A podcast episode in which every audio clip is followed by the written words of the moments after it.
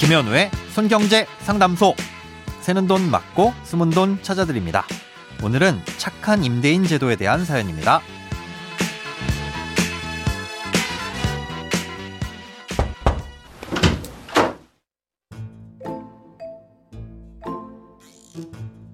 안녕하세요. 저희 어머니는 법인이 임대인인 상가를 임차해서 가게를 운영하고 있습니다. 어머니는 코로나 기간 중 6개월 동안 월세를 할인받았고 임대인은 착한 임대인 제도를 통해 세금 감면을 받은 걸로 알고 있는데요. 지금 와서 그때 6개월 동안 깎아줬던 월세를 다시 돌려달라고 한답니다. 월세가 밀린 거라고 하면서요. 월세를 돌려줘야 한다면 임대인은 세금을 감면받고 임차인은 월세를 다시 다 내야 되는 건데 이게 맞는 건가요? 돌려주지 않으면 혹시나 불이익이 있을지 걱정이네요. 이런 경우에 저희 어머니는 어떻게 대처해야 하는지 알고 싶습니다. 오늘은 청취자 신현정 님이 보내주신 사연입니다.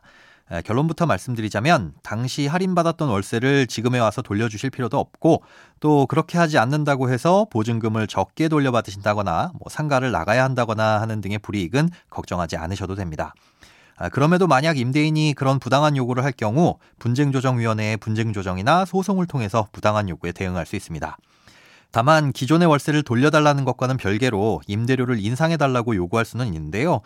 그렇다고 하더라도 법에서 정한 범위가 있고 그걸 지키지 않으면 임대인은 받았던 혜택을 토해내야 합니다. 아, 먼저 착한 임대인 제도부터 설명을 드리겠습니다. 코로나19가 확산된 이후에 경기가 위축되고 또 영업 제한 조치도 이뤄지면서 임대인들이 자발적으로 월세를 낮추는 경우 낮춘 임대료의 일정 비율만큼 소득세나 법인세를 깎아주는 제도를 도입했습니다. 상가 임차인들에게 직접적으로 임대료를 지원해주긴 어려우니 간접적으로 지원을 해준 거죠. 제도가 도입됐던 2020년 당시엔 6월까지만 적용하면서 50%의 세금을 깎아줬었는데요. 조금씩 연장되면서 올해 말까지 적용이 되고 있고요. 세액공제도 최대 70%로 늘어났습니다. 그리고 그 해에 감면받을 세금이 없다면 최대 10년간 2월에서 계속 공제를 받을 수도 있고요. 예를 들어 원래 받았어야 할 연간 임대료보다 1천만 원을 덜 받았다면 나중에 소득세나 법인세를 낼 때 적게는 500만 원에서 많게는 700만 원 정도의 세금을 덜 내도 되는 겁니다. 이 중 감면받은 세금의 20%는 농특세로 내야 되긴 하지만 개인일 경우 건강보험료 절감이나 지자체별로 시행했던 재산세 감면 등의 혜택을 생각하면 깎아준 임대료로 손해본 부분에 대해서 많은 부분을 소득세 감면으로 지원받을 수 있는 제도인 거죠. 아, 그런데 이렇게 세금 혜택을 받으려면 지켜야 할 조건이 있는데요.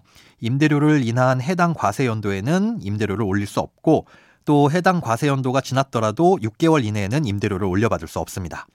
즉 올해 임대료를 낮춰받아서 내년에 종합소득세 신고나 법인세 신고를 할 때 혜택을 받으려면 올해 중에는 임대료 인상을 하면 안 되고 내년이 되더라도 7월 1일 이후에나 인상을 할 수 있다는 거죠.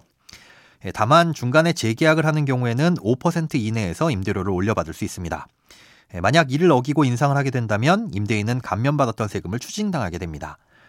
예, 그렇다면 혹시나 임대료를 감면해 줬음에도 불구하고 요건에 부합하지 않아서 임대인이 세금 감면을 못 받았다면 이건 돌려달라고 할 수 있는지도 짚어봐야 하는데요. 세액공제 혜택과는 별개로 임대료를 할인해 줄 때 임대료 할인에 대한 약정서나 변경계약서 같은 걸 써서 임대료 인하에 대한 합의를 하셨을 겁니다. 세액공제를 신청하려면 이런 서류들이 반드시 필요하기 때문에 정확히 얼마나 임대료를 할인해 줬는지 근거를 남겨뒀을 거고요. 어떤 이유로든 임대인이 세액공제를 못 받거나 안 받거나 하더라도 그와는 무관하게 계약에 의해서 임대료를 할인받으신 거니까 지금 와서 임대료를 올려달라는 건 임대차 계약을 무시하겠다는 것과 마찬가지인 겁니다.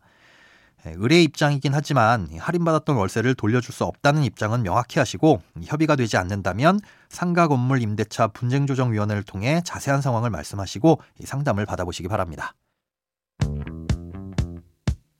돈에 관련된 어떤 고민이든 상관없습니다. imbc.com 손에 잡히는 경제 홈페이지로 들어오셔서 고민 상담 게시판에 사연 남겨주세요. 새는 돈 맞고 숨은 돈 찾아드리는 손경제 상담소. 내일 다시 만나요.